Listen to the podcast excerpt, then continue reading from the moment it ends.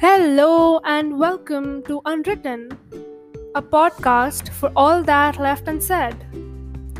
I am Alisha Azeem, a teenager from India who is quite unapologetically a very big literature nerd. The thing about literature is that these words that we use in stories and in poetry, among few, can mean very different things to even the most similar people.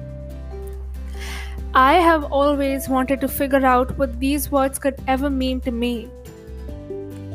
This podcast is basically an excuse to do just that.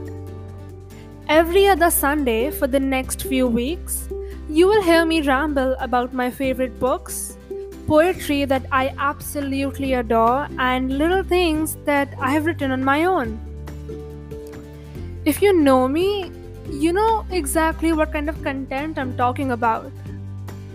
It's pretty much what I ramble about on the usual, but this time, the only difference is you can't exactly ask me to stop.